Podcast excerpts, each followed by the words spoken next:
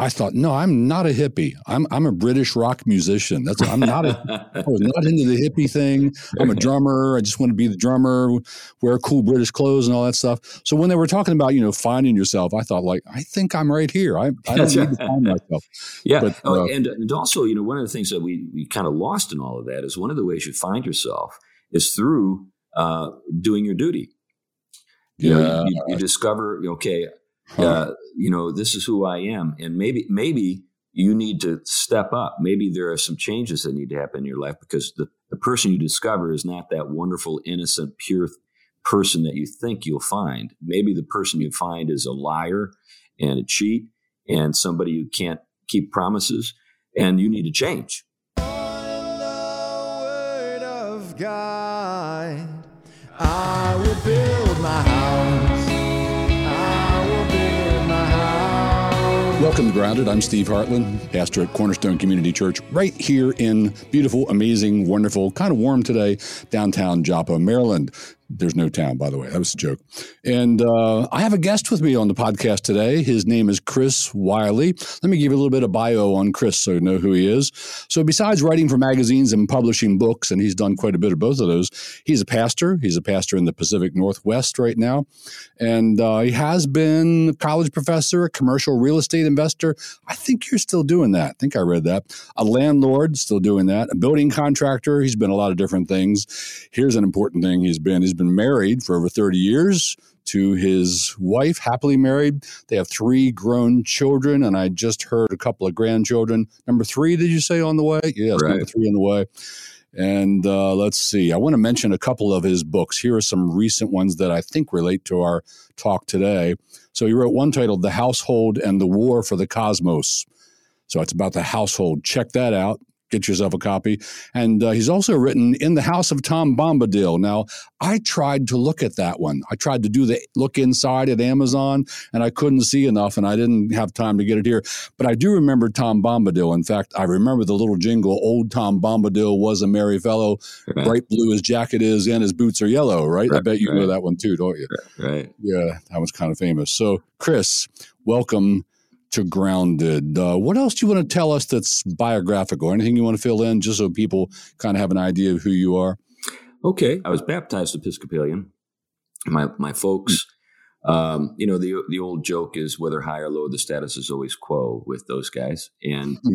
you know, so that was the world of my childhood. My father was an academic. My mother was into the arts. And so we lived uh, in kind of the uh, vicinity of college campuses, which tend to be kind of bohemian my father got involved in the Church of Scientology when I was a kid, so I, I saw that uh, place from the inside, and it's mm. as creepy as everybody has heard. Mm. And uh, then I, I came uh, after our, our, family broke up, and I was a ward of the state for a while when I was a, a teenager. I was uh, living in Western Pennsylvania at the time, and uh, I became a Christian through the influence of a little blue collar church. I got a, a real love for blue collar people and blue collar culture uh, so I've got kind of a, a foot in two worlds. I, I, I kind of think of myself as a blue collar intellectual. You know, that doesn't sound pretentious. You know what? I have that same love for blue collar, and it's manifested itself in a bunch of ways. I think it's due to the fact that I was raised in a pretty rural, farmish part of Maryland, and all the kids I went to school with, they were probably farmers' kids, or most of them in the earlier years, anyhow. But uh, especially that when I uh, when I turned 16, my dad announced to me. He didn't ask me. He just told me one day, "Oh, I got you a job. You're working this summer." oh, really? What am I doing? And he got me a job working construction for a guy who builds houses. Great. And so I loved it. Yeah, it's like great. they're paying me to lift weights. It's physical work, and they're paying me for it.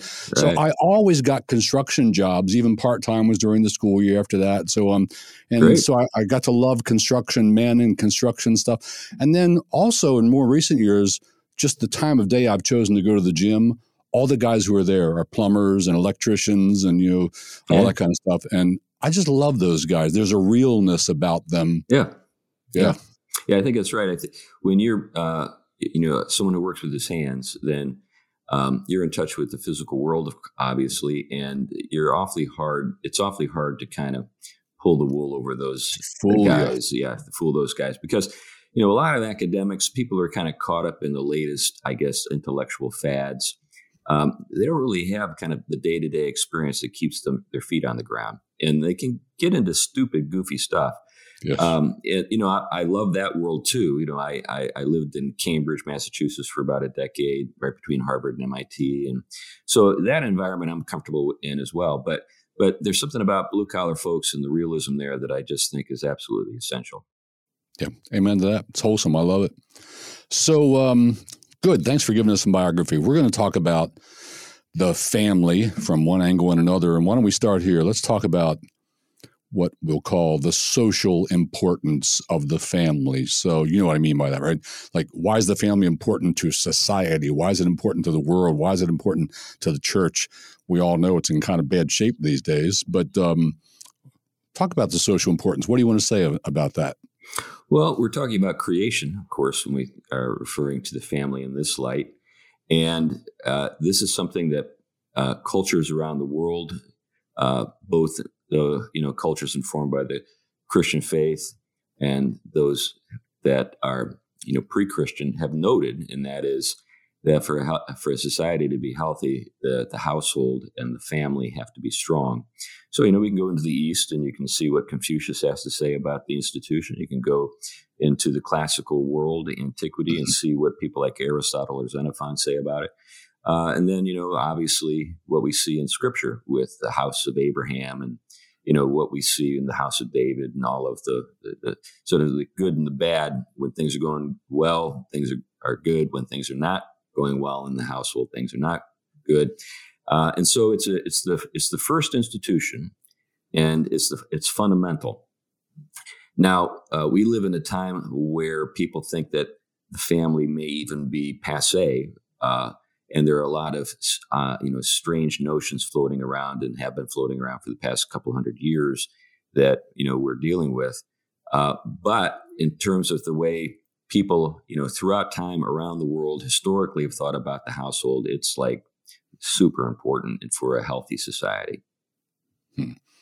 Yeah, it's like how can we not realize that anymore? Like, like it seems like we're feeling free to completely redefine the hmm. family family any way we want it to be, and the family can be two males with a child or two women with a child or no dad or whatever, and these are all legitimate forms of the family, without thinking about what does that really do to a family? What does that do to children? How does that affect their training, their raising up, and so on? So uh, maybe that could lead us to another question or a thing to talk about, and that is so I guess we're all about the individual, not so much the family. We're about individualism. It's about the life of the individual. What's the individual want? This is why maybe it's more important that I get my divorce than what it does to my kids, right? It's because yeah. it's the individual. It's about it's about me. So, talk about please uh, the family as a basic unit of humanity.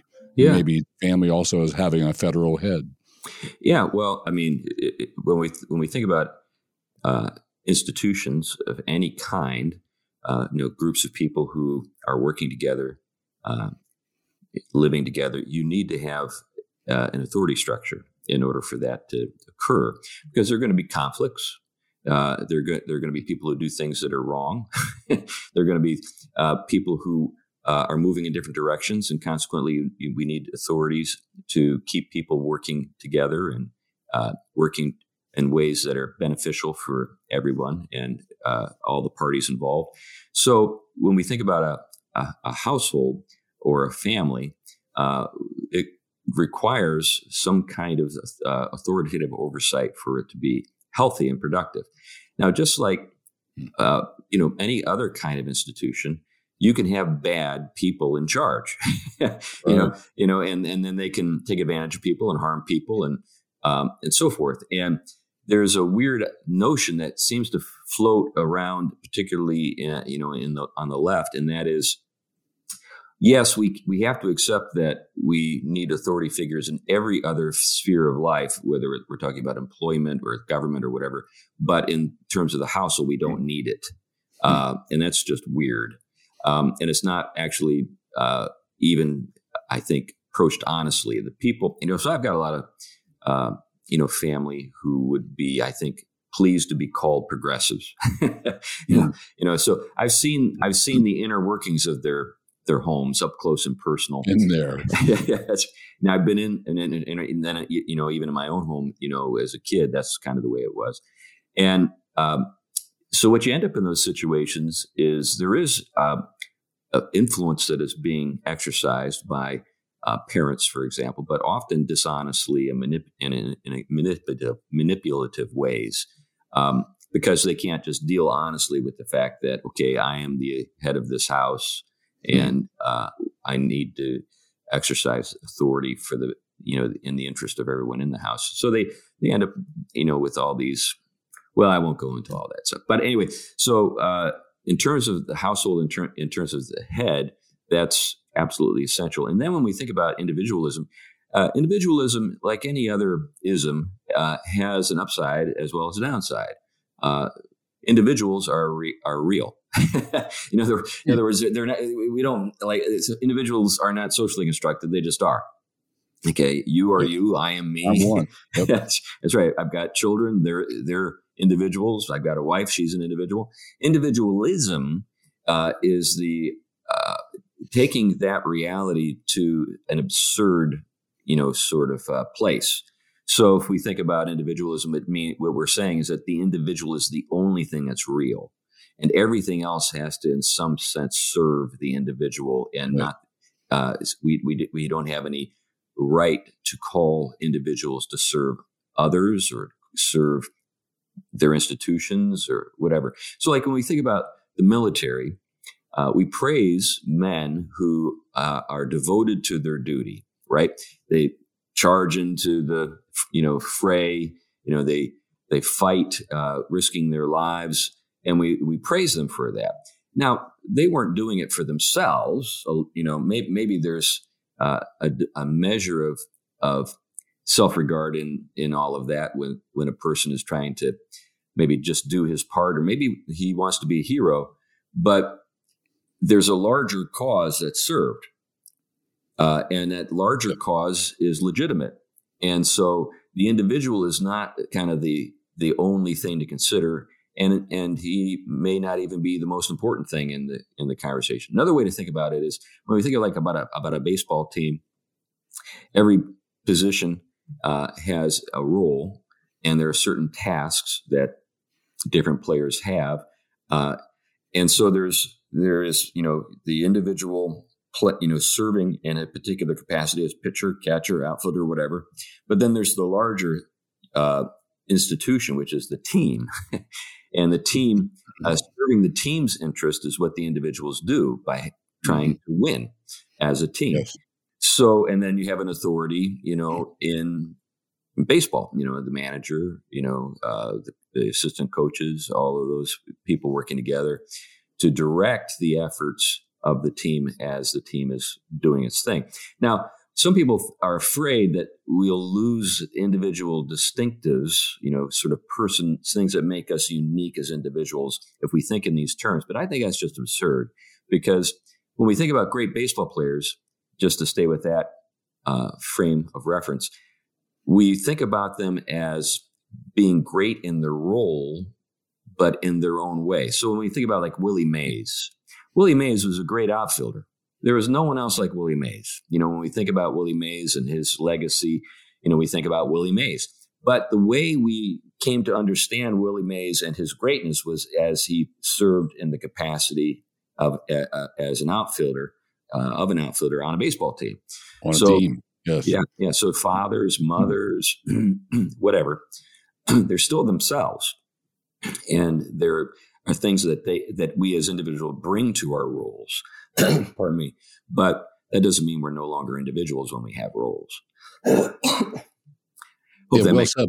To go back sense. to your military metaphor for a minute, so like a lot of other people, I'm I'm a little bit enamored by Navy SEALs.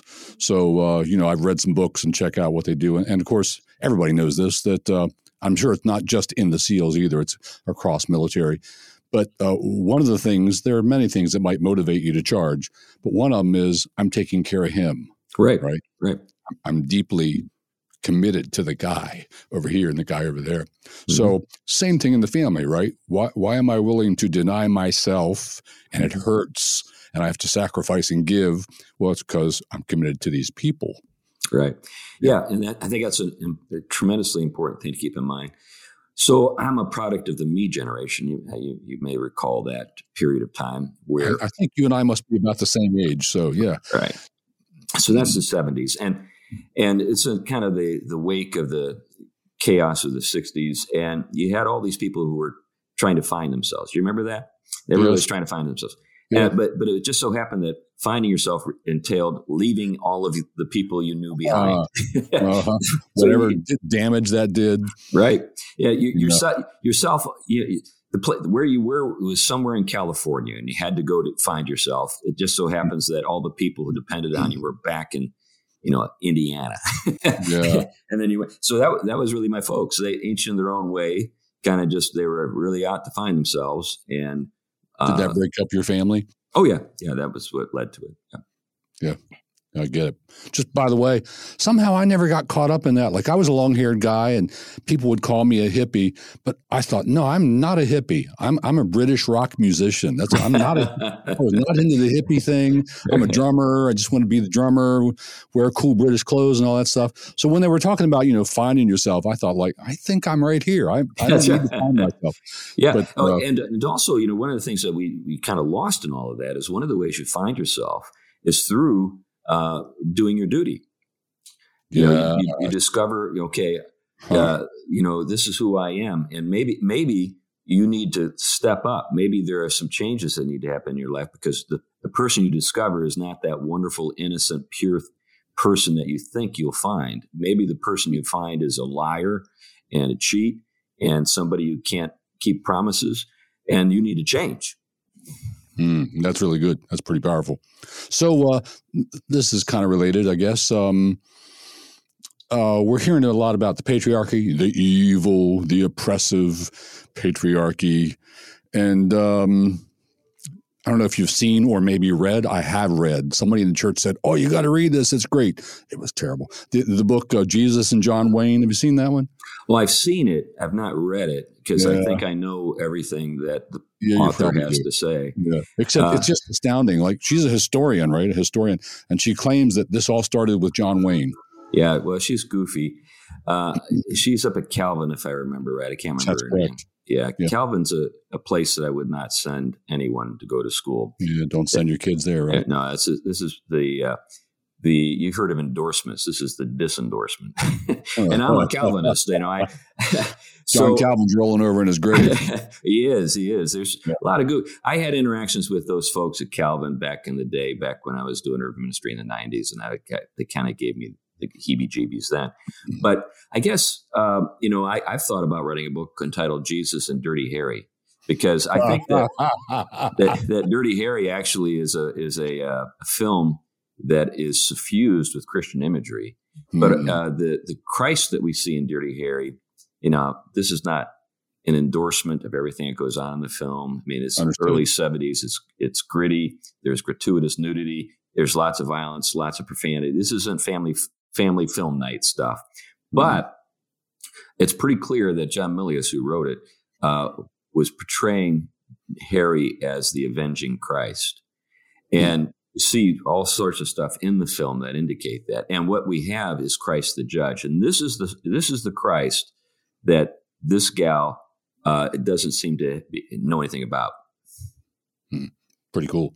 Staying on the patriarchy. So um, you know, here we are talking about the family, the traditional family, if you will, the nuclear family, if you will. I'd prefer to just call it the biblical family, God's sure. family. But yeah. we're talking about that family, and uh, are we not then just perpetuating patriarchy? Or are you and I right now not just encouraging evil, oppressive patriarchy? Well, we both answer no. So why not? Well, this gets us back to the earlier, uh, you know, comments concerning institutions and authority.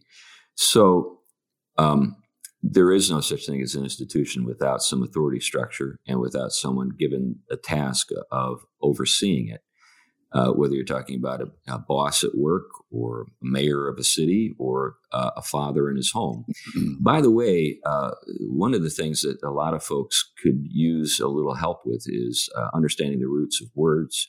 So uh, the word patriarch refers to a father who is a uh, ruler. Father rule, yes. Father rule. And in the Greek, the word for family uh, is uh, patria, and that's where we get the term patriarch. Yes. Uh, and then patera. So, so the relationship between the the the father and a family in Greek is so uh, integral that you cannot separate uh, father rule from family. In other words, when when you said family in Greek, this is New Testament Koine Greek, you were saying father. Yes. And this, by the way, is when you know, the Apostle Paul uses that uh, wordplay. Yeah, where that wordplay says, you know, from whom all the families of earth derive their name. Yes. He's, he's, he's stating that a father's role in the home is directly connected to the Father in heaven's uh, creative uh, work. Yes. So uh, we can't abdicate. Um, and that's what people want us to do. They want us to abdicate. And what we should do is endeavor to govern our households in the light of God's truth. And that's a, you know, that, that means that we do that, do uh, govern justly uh, and that we are, you know, motivated by love and so forth. Yeah, amen. So, staying in Ephesians 3 for a minute. So, that, that text you referred to, I believe it's verse 21. Does that sound right? Yeah, I think that's right. So, um, where Paul says, you know, he's he's the great Father from whom every fatherhood on earth is named, mm-hmm. and uh, the use of the Greek word there that you referred to. Um, so, so if somebody is seeking to overthrow patriarchy, would it be fair to say they might not know this, but they're really trying to overthrow God, oh, God's yeah. government? Yeah, I think so because we're talking about creation, and this gets us back to some things that we, you know, kind of alluded to briefly uh, we are in a war with nature, and particularly the West. Uh, mm. And that war with nature has to do with things like, you know, um, uh, cr- procreation, uh, has to do with uh, our understanding of ourselves as male and female. Yes, gender. Right. And so that war is a war against God taken to uh, the level of creation. So we've seen over the last couple of hundred years a very concerted effort to get the church out of things, to truncate its uh, work and role in social life. Now uh, we see this uh, war on the Christian faith take, being, being taken to the next level, in which creation itself is the field of the of conflict. Mm, well said. So so why why do we need patriarchy? Why do we need father rule? And as as you said, you know, it, obviously it ought to be a beneficent rule. It ought to be a principled rule. It ought to be a godly and a wise rule. It's a rule for the benefit of the ruled, and so the whole family can be on the mission. I'm leading us on this mission that God has given us. Um, so it, it's all of that. But uh, wh- why do we really need patriarchy? Or why do we need fathers? Why does a household need a father? Maybe even answer a father and a mother. Why? Oh, yeah. Well, uh, of course, it takes two to tango, as they say. and um, well, there are a couple of things to think about. One is the work of fathers as it as it uh, relates to life in our world, uh, and that's one subject that we've already been talking about. Uh, there is if we think of, say, this is, I think, an important component to what has occurred in terms of seeing the household go from the center to the periphery. Uh, traditionally, households were productive enterprises. Mm. In other hmm. words, they weren't just simply places that people hung out at the end of the day and ate, uh, you know, uh, Doritos and watched uh, Netflix. yeah, they were they were places where people were engaged in the work of daily life. They were making a living, and the word economy, which we now mm. apply almost exclusively to the market, uh, actually refers to to household order. So the mm-hmm. word oikos, uh, nomos, uh, those are the two Greek words that are the root words for the English word economy. Oikos means house, and nomos would, uh, means law or management. So uh, an economy is the law of the house or the management of a household. And why would you even manage it? You know, again, today people uh, uh, they think in terms of well, I made my bed this morning and I uh, washed dishes after I ate my Cheerios or whatever.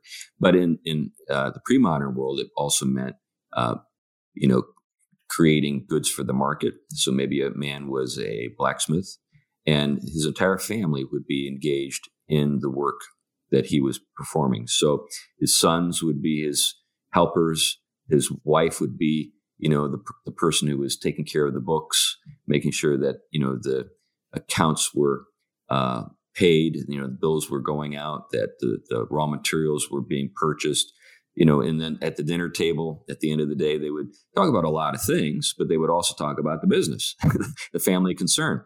So, in that, in light of that, when scripture says, obey your father and mother to children, it's not just saying, well, you know, cater to their whims. You know, when he wants to watch football, uh, let him.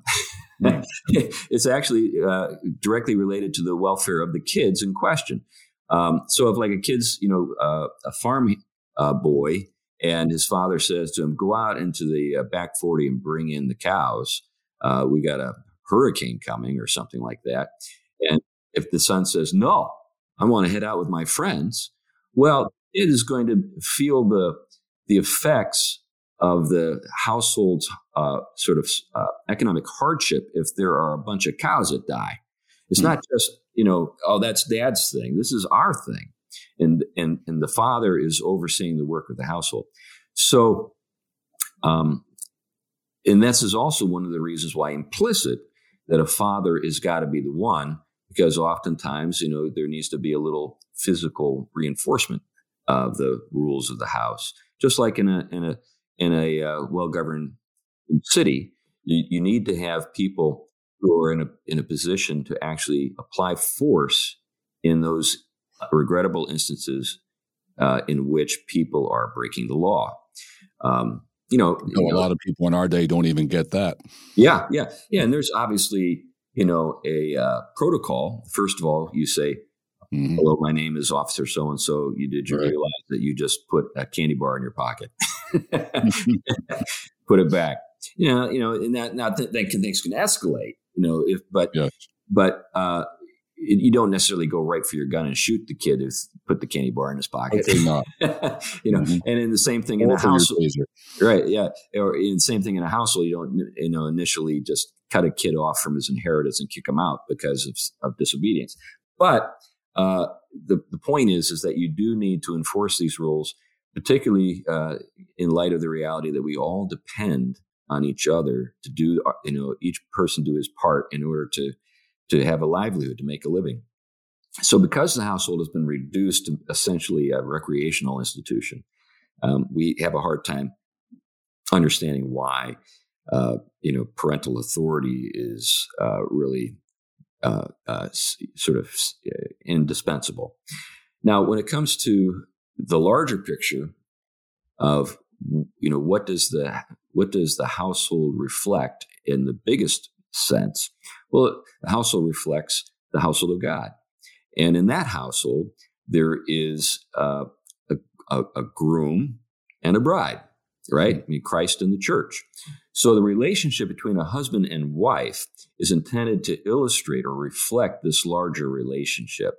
So a lot of folks, when they think about the Apostle Paul and his references to, you know, to the, you know, Lord and the, and the church and, you know, groom and bride, they think, well, you know, this was just human creativity, just sort of we, you know, he just kind of projected this idea into the sky you know is hmm. he's just dealing with sort of the situation on the ground and he's imaginatively applying it to christ and the church well the traditional christian understanding is it's just the reverse uh, the the projecting is coming from above so hmm. uh, god is the creator and he created households fathers mothers husbands wives with the full intent of seeing in that microcosm a little picture of the macrocosm. Hmm. So that's why it's indispensable. That's why we can never, as Christians, uh, you know, endorse or accept the uh, blasphemous notion that uh, you know there is such a thing as gay marriage. It's just not true. You've got a couple of people living together and doing uh, perverse things, and um, that's it's just not the same. It's not. It's not. So you know, you see those little equal signs on the back of people's bump, you know, on their on their bumpers and stuff. That's not equal. There, there is now equality there. Yeah, yeah, absolutely. Um, what happens when there are no fathers? What happens when there is no patriarchy? And my answer, because of where I live, my answer is well, Baltimore happens. Yes, yeah, that's right.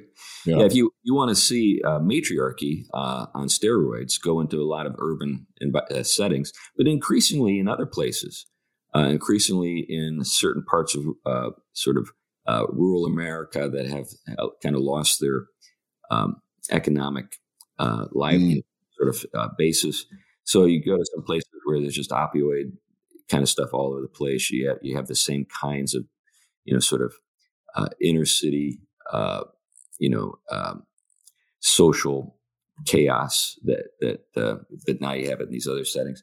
So yeah, I think that's right. I think uh, when women are married to the state, which is effectively what we see. Yes, we that.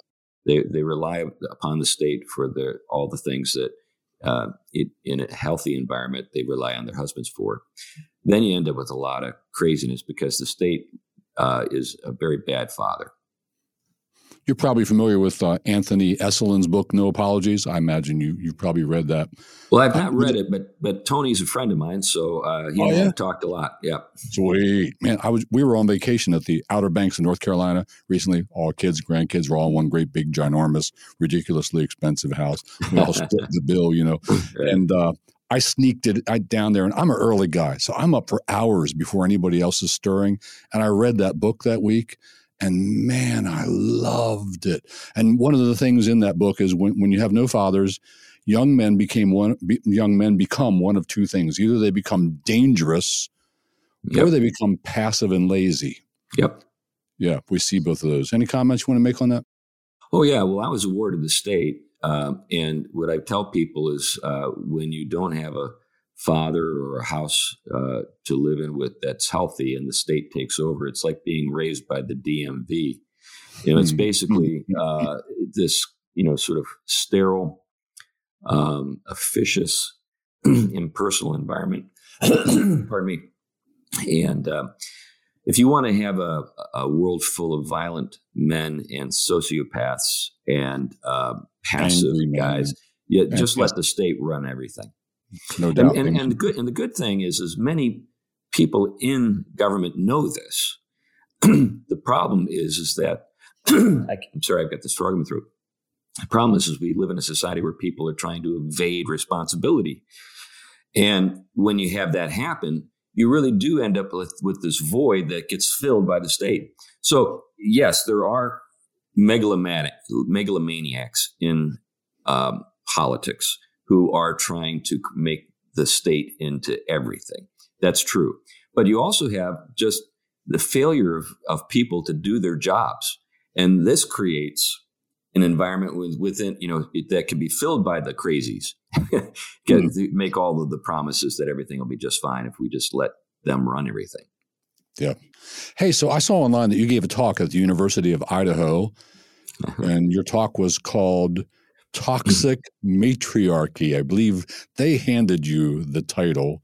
And uh, from what I've seen, there was a pretty raucous crowd going on there. You had a f- lot of fun, didn't you? So, so what was that about? What is toxic matriarchy? What's the? What, how would you define that? What's the danger of it, and so on? Yeah, I, it, one of the things that was fun about that talk uh, is that they thought I was going to talk about one thing, but I was actually talking about something else, and I and that was oh. pretty that was intentional. Uh, so oh. I I intended to surprise them, and it and it it was actually it actually played out exactly the way I thought it would. So um, I did watch it, by the way. Really enjoyed okay. it. Okay. Oh, great, great. Well, you know, they thought uh, I was going to attack women uh, mm. and that the whole mm. thing was going to be this uh, thing where I was trying to belittle, you know, you know, females and stuff like that. And, it was pretty obvious that they know you, huh? Yeah, that's right. That's right. Yeah, I, I like women. I, am actually married to oh, one. yeah, got some granddaughters and all that. right. I think women are great. Um, but what I was addressing was this very thing where um, you have uh, a world in which people uh, are being catered to and permitted to to uh, sort of indulge themselves uh, in immature ways, and uh, instead of calling for uh, young people, in particular, to rise to the occasion and and pursue excellence and live up to high standards, we lower standards. Uh, we we have a kind of permissive approach to things, and nurture is the only thing that we celebrate. Um, and if there's a failure uh, by someone to live up to a standard, uh, rather than uh, reprimand that person or call that person to live uh, more, you know, I think uh, productively, we essentially lower the standard to uh, help them feel good. It's sort of like it's sort of like what you see with you know everyone gets a trophy. Um, yes, that, that kind thing. of thing. Yeah, and uh-huh. we see it, and we see it all over the place. We and we we see it in acad- academia. I mean, you know, the whole safe spaces the stuff, the the the, the uh, emphasis on no one should ever feel bad because they heard something they disagreed with or made them feel uh, inadequate or what have you. Uh, that that is the ethos that um, I was addressing. So that's the that's the toxic matriarchy, uh, and it's. Are you uh, saying that's toxic matriarchy because we do know that that women are fueled more to they are therefore inclined more to nurturing men by contrast are fueled more to or more inclined toward being assertive and aggressive and so is it toxic matriarchy because nurturing rules now. Nurturing is the thing. Yeah and and that's not to imply that we don't need nurturing. Right. Um, we do. Even adults oh, need yeah, yeah every, even adults need nurturing. So like if you if you uh, you know get really hurt, uh, you need somebody to take you in and take care of you, you know, that kind of thing. So nurture is not the enemy. It's the problem is is that uh, we've lost the other the other thing, and it kind of gets back to what I suspect this gal from Calvin is talking about with Jesus and John Wayne. She doesn't really have a place for authority. It sounds like again, maybe I'm not, uh, you know, describing what she's up to fairly, but the but uh, what I I see beyond just the title of that book, even in the Christian world, is that we're um, we feel very awkward about standards and calling people to live up to to good standards, high standards, hmm. or biblical standards for that matter. These are our time. Just incidentally, that kind of reminds me. So, I was a Dr. Benjamin Spock baby Okay. yeah. So, you know, my parents, they didn't know. Now sure. they have two kids, my older sister and me. How do we raise these kids? And I don't know how or when or where they came across Dr. Benjamin Spock. Yeah. And yeah, I can remember the volume. It was that big, and the copy we had was pink, and it sat in the dry sink in our main living room. And they consulted Dr. Spock, which I don't know why he needed that many pages because it basically just said, let them do whatever they want to do. and right, uh, right. You know, I was sort of raised that way. But, um, so it was probably toxic matriarchy in my home. Yeah, like, yeah. And, and the thing about taking, would, if I got in trouble with school, oh man, she would go give them the business. and and the thing that we see is that men can be guilty of toxic matriarchy as well when they hmm. behave in ways that don't work to their strengths. So you know, you see, I, I, I call the, these guys mommy second class. It's like you know, Heather has two mommies. One of them is their fa- his father or her father. You know, and it's because you know what they really don't uh, reflect upon what it means to be a man and what are the gifts that God has given to me to bring to the household. Mm-hmm. Um, and mainly it's because they've been they they've, they've bought the libel. That's what it is. It's libel. Mm-hmm. Uh, fathers have been libeled. You know, when it, if if we were to take uh, you know Hitler and uh, Stalin and say that's what it means to be uh, a ruler, and that's the only thing that we have to work with is that. Well, then everybody would say, well, then you know, rulers are evil. We don't want that. Yeah, yeah, but th- that that that those aren't the only rulers. you know, mm-hmm. uh, we can point to other rulers who were just and say, well, that's really what it means to be a yes. ruler. Or if you take take the average father in in a sitcom or something, they've just yeah. been belittled and belittled. They've been you know incapable, fumbling people, and show after show after show. So we don't want to be that. Yeah, and I think there's actually uh, a larger agenda, both economic and spiritual, that's being pursued uh, through those sitcoms. Hmm. What would that be? Go ahead. Well, I think you know the spiritual, of course, is pretty obvious. We know, for example, that fathers have a very strong influence on the religious uh, outlook of their children. Hmm. Um, there's studies have demonstrated that uh, when a father is overseeing the religious uh, education of his children, uh, the likelihood of those children growing in, into a reflection of their father in terms of their faith, you know, whether we're talking about Christianity, Judaism, whatever, is very high. Mm-hmm. Uh, that doesn't mean that a mother doesn't have an important role, but uh, we just know based on the data that fathers really do rule whether they know it or not, mm-hmm. whether they practice that rule well or not. And I can go into some thoughts on why that's so, but also I think that there's an economic agenda and, or, and even a political agenda. Fathers are the boundary keepers of the household. And if you yes. want to get at kids, you got to get dad out of the way. So there are different ways to do that. You know, you can undermine his confidence. You can, you can, um, you know, uh, undermine his image in the eyes of his children. Um, you can just get him out of the house. yes.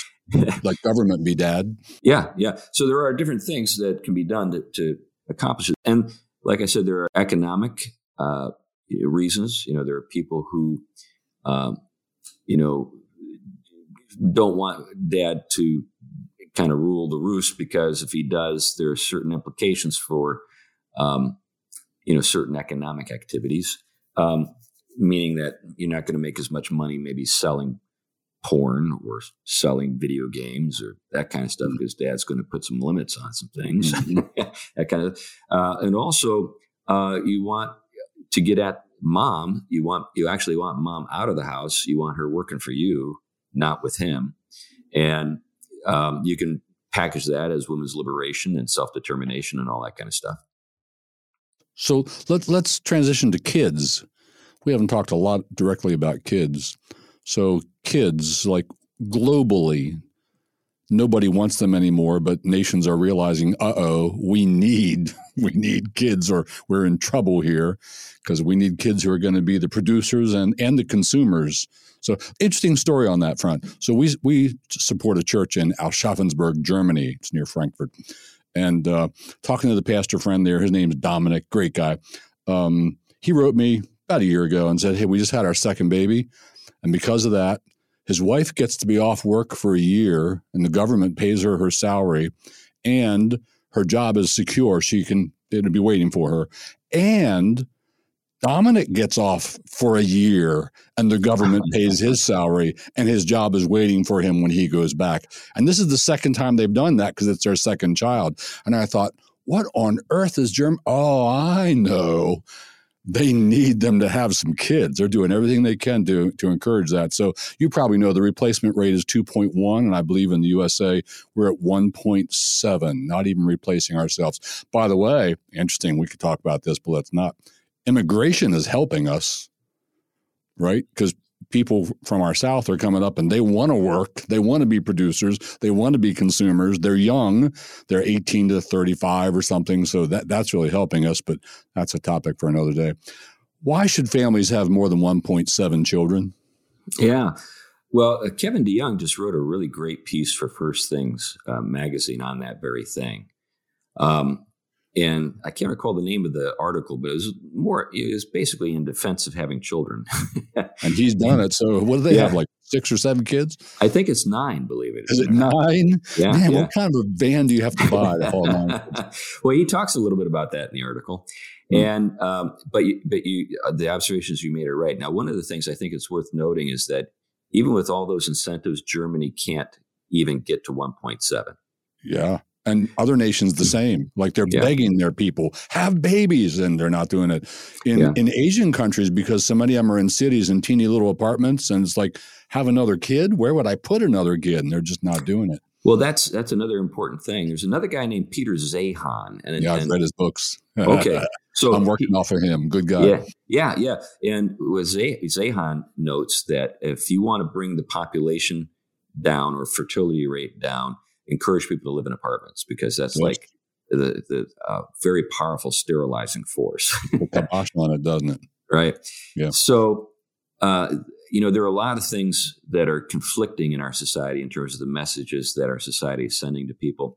There are some people that are really happy that uh, population is in decline, particularly people kind of in the ecological sort yeah, of extreme, you know, yeah, the green people, and, and people on the far extreme of that. You know, so I think that there are a range of people who have, you know, sort of ecological concerns, and some of them I think we could even work with, but some of them are just, I think that they're well, they're they're misanthropes. I mean, they hate the human race. You know, they do. Don't they? they want to get us down to what one or two billion? Yeah, or maybe even uh-huh. not even be around at all. and like no farming and right. no fossil fuels, and we're all just out foraging for nuts or something. I don't know what yeah. we're going to be doing, but it's kind yeah. of like that. But um, how would you encourage? how would you encourage Christian families, evangelical, solid Christian families, to have more kids? Well, I think the thing to, to point those folks to is scripture, of course, and the be fruitful and multiply command has not been abrogated. Still stands, doesn't it? That's Last right. time I looked. That's right. That's right. And what what is what is the Lord looking for? Well, He's looking for His image. The Lord delights in seeing His image multiply. Hmm. Right now, so we're made in the image of God. Now, of course, because of sin, that image is tarnished, uh, it's twisted. Uh, but the gospel is intended to restore it. Uh, that's one of the effects. Uh, so it's especially incumbent upon Christians who are both embodied creatures made in God's image and commanded to multiply, and people who know uh, the gospel, which addresses the sin problem, to to have kids and to raise them in the nurture and the admonition of the Lord. Now, that, does that mean all of your kids are going to, you know, uh, stay true to Christ? Uh, well, I mean, we have evidence in Scripture that that's not the case, but that doesn't mean that you shouldn't try. yes. Right. Right. And so I think that that's the, the main thing. We want to we want to glorify God, and one of the principal ways that God is glorified is through people, mm-hmm. and you got to have them if that's going to happen. Yes. So I think that you know this is something that we just can't lose sight of. That we need to uh, you know encourage people to bring children into the world and raise them in the nurture and the admonition of the Lord because it glorifies God. So do you think uh, do you think some of this is working? I guess we probably both think some of this is working. So you were talking earlier about how what the family used to be, and it was like a production center, and everybody was contributing and everybody was involved. So like the more kids, the better for the family business, right? Oh, and yeah. it's not that anymore at all, is it? Now they're an expense especially if you're going to send them to the university. And you probably shouldn't send them to just any university anymore, but you're going to send them to the university, and that's going to cost you $100,000 or whatever.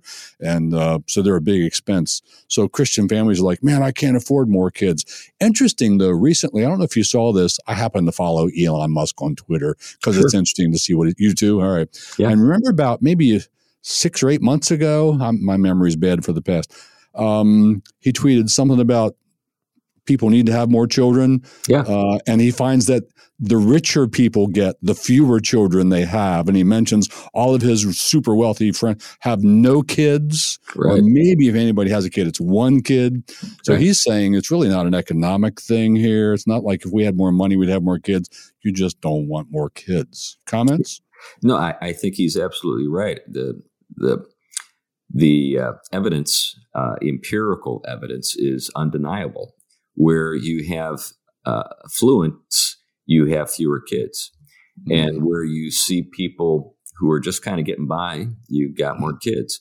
So the excuse that people make that we can't afford kids is just not the case. I mean, you can't. Well, it depends on what again what you're trying to accomplish and what you're thinking what, about. we can't afford. Yeah. Right, right. Yeah, I remember the USDA of all of all people. Uh, you know, they actually came out with a report. I think back in 2017 about um, how much it cost to raise a kid. I think it came over like two hundred and seventy thousand dollars a kid, some goofy number like that. I, I hmm. you know, I, you know, you, you, just wonder what were they, you know, what were they, thinking? Yeah. yeah. but I, I, also think that w- what we see in our society today is uh, our society has sent mixed signals. So on the one hand, you know, uh, the economy really needs us to have kids.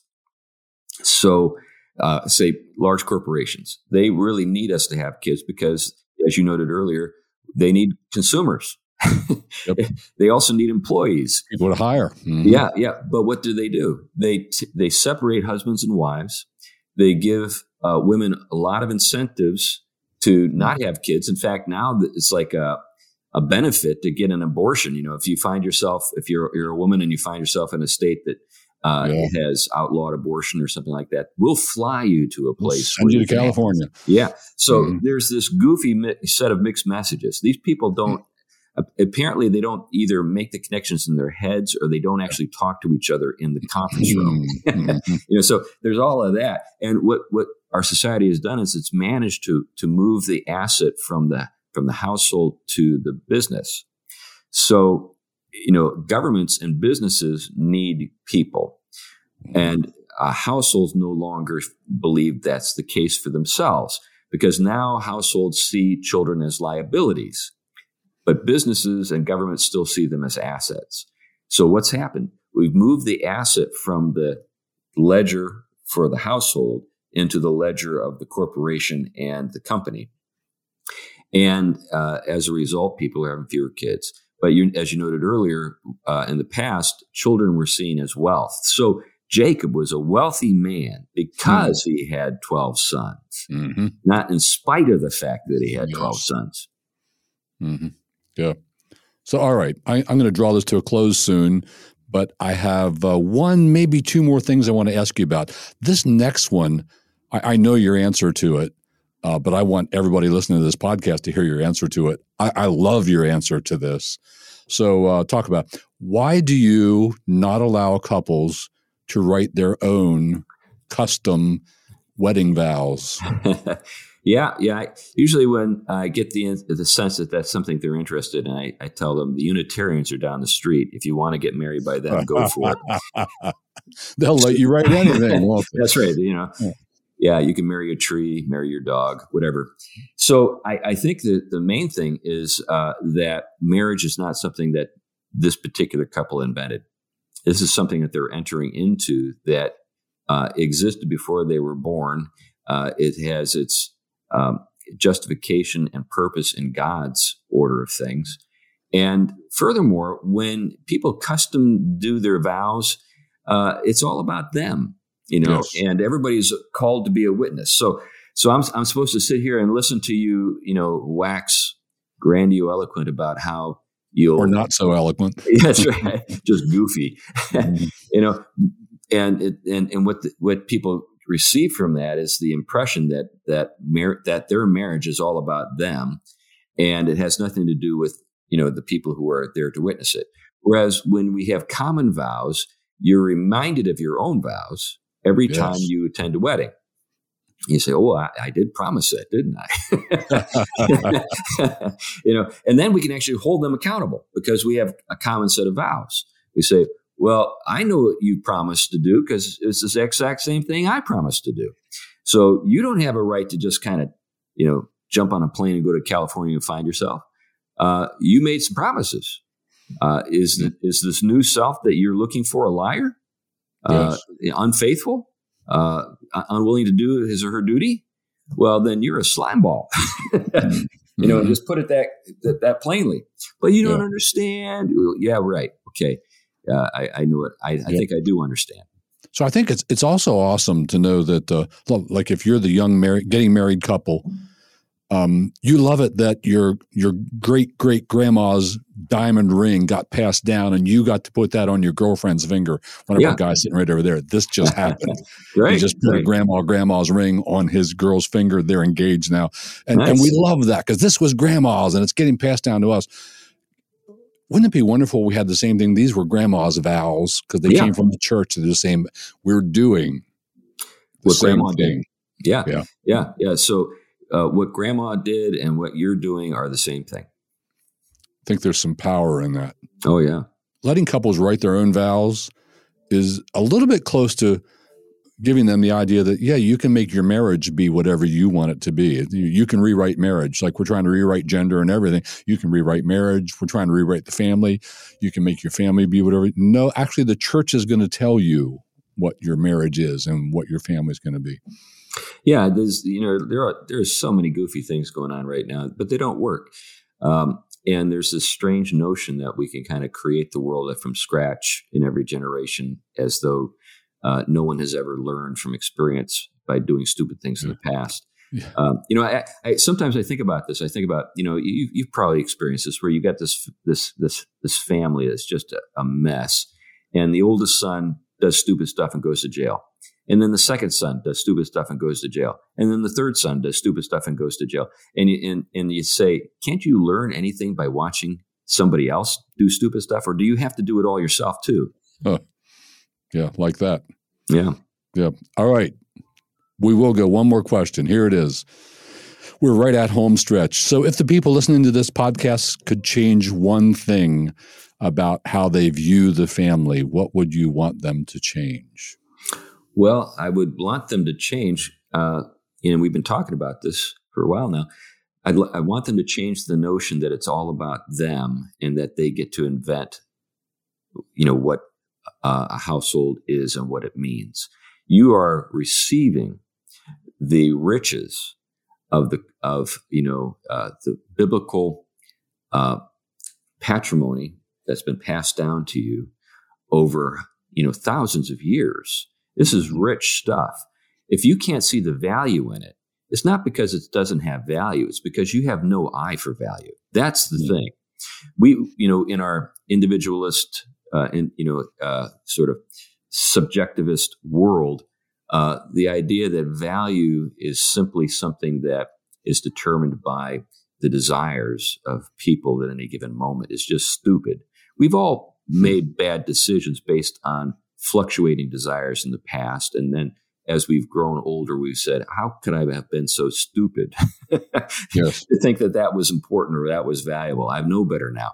Well, what we have handed down to us is not just the wisdom of an individual over the course of his life, but the but the wisdom that's been handed down to us uh, over the generations. That's the, the ages. yeah, accumulated wisdom of the of the human race, for goodness sake. Yeah. you you just want to throw all that out and say, "Oh, we'll design it the way we."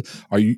Do you think it's going to work? that's right. That's right. Are, are you some other? Are you some creature from another planet? You know, you Yeah. don't have anything in common with the rest of us. Really? Yeah. Thank you so much for joining us today. Yeah. Uh, hope you have good weather out there in the northwest.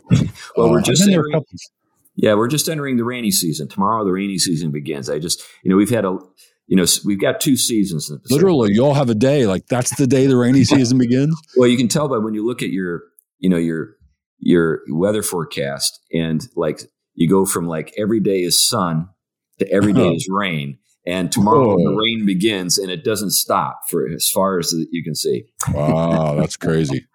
You must be hardy people up there. I Well, we drink a lot of coffee. sounds good. Thanks again for joining me today, and uh, thanks for you listeners joining us today. Um, this is Grounded, and I just want to remind you that it comes out twice a month. You can find it on all the regular platforms. Um, thank you for joining us. Hope we'll see you again.